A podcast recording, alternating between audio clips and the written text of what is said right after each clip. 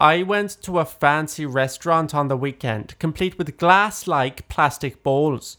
You know, the ones that look like glass, but.